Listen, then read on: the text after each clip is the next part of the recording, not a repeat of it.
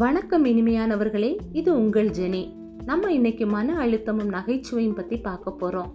Covid பற்றிய பல்வேறு கவலைகள்லையும் work from home என்கிற காலகட்டத்திலையும் நேரத்தை செலவழிக்கிற நாம் நம்ம நாட்களை மகிழ்ச்சியா மாற்ற வேண்டிய நேரத்தை மறந்துடுறோம்.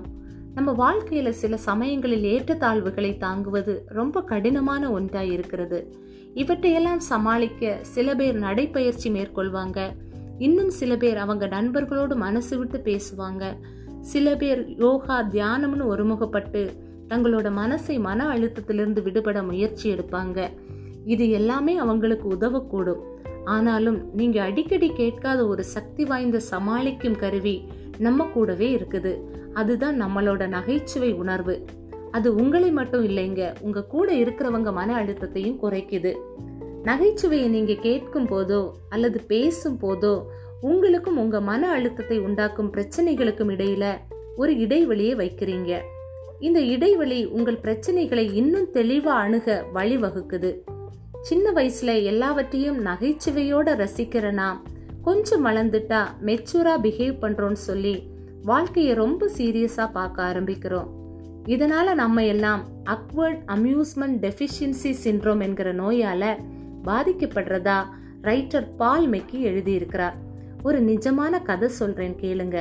ஆயிரத்தி தொள்ளாயிரத்தி அறுபத்தி நாலில் அமெரிக்கன் ஜேர்னலிஸ்ட் நார்மல் கசின் என்கிறவர் ஆங்கலைசிங் ஸ்பாண்டிலிட்டிஸ் அப்படிங்கிற ஒரு ஒரு வகையான கீழ்வாத நோயினால பாதிக்கப்பட்டார். அது அவருக்கு கடுமையான வலியை கொடுத்தது. அவரோட தாடைகள் இறுகி அவரால் பேசக்கூட முடியல. அவரோட மருத்துவர்கள் எல்லாம் இந்த நிலைமை சரியாகாதுன்னு சொல்லி கை விரிச்சிட்டாங்க. இந்த நிலைமையில நார்மன் ஒரு நேர்மறையான எண்ணத்திற்கு தன்னோட உணர்ச்சிகளை திருப்பினார். இந்திய இளைஞர்கள் இப்படி ஒரு நிலைமை வந்தா அதை சமாளிக்க மது பழக்கத்திற்கும் தப்பான பாதைகளுக்கும் அடிமையாகிறாங்க. ஆனா நார்மன் இந்த சூழ்நிலைய ஒரு வித்தியாசமான முறையில அணுக முடிவு செஞ்சார். ஒரு பெரிய நட்சத்திர ஹோட்டல்ல ஒரு அறை எடுத்து தங்கினார். தன்னோட வாழ்க்கையில சிரிக்கணும் அப்படிங்கிற ஒரு லட்சியத்தை செயல்படுத்த தொடங்கினார். தன்னோட உணர்ச்சியை நேர்மறை எண்ணங்கள்னால நிரப்பக்கூடிய தொலைக்காட்சி நிகழ்ச்சிகளையும் திரைப்படங்களையும் பார்த்தார். ஆயிரத்தி தொள்ளாயிரத்தி எழுபத்தி ஆறில் நியூ இங்கிலாந்து ஜேர்னல் ஆஃப் மெடிசினில் ஒரு கட்டுரை எழுதினார்.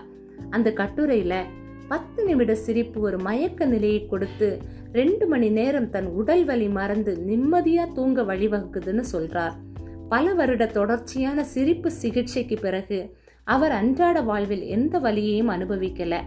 நம்ம வாழ்க்கையில் விரக்தி அடக்கப்பட்ட ஆத்திரம் போன்ற எதிர்மறை உணர்ச்சிகள் நம்ம அட்ரினல சோர்வடைய செய்யுது. ஆகவே நாமும் அன்பு நம்பிக்கை தைரியம் சிரிப்பு என்னும் நேர்மறை எண்ணங்களை வளர்த்து உடல் நலம் பேணுவோம். அக்வர்ட் அம்யூஸ்மெண்ட் டெஃபிஷியன்சி சின்ரோம்ல விடுபடுவோம். மீண்டும் இன்னொரு பதிவுடன் உங்களை சந்திக்கும் வரை காத்திருங்கள். உங்கள் நலனில் அக்கறை கொண்டிருங்கள். அன்புடன் ஜெனி.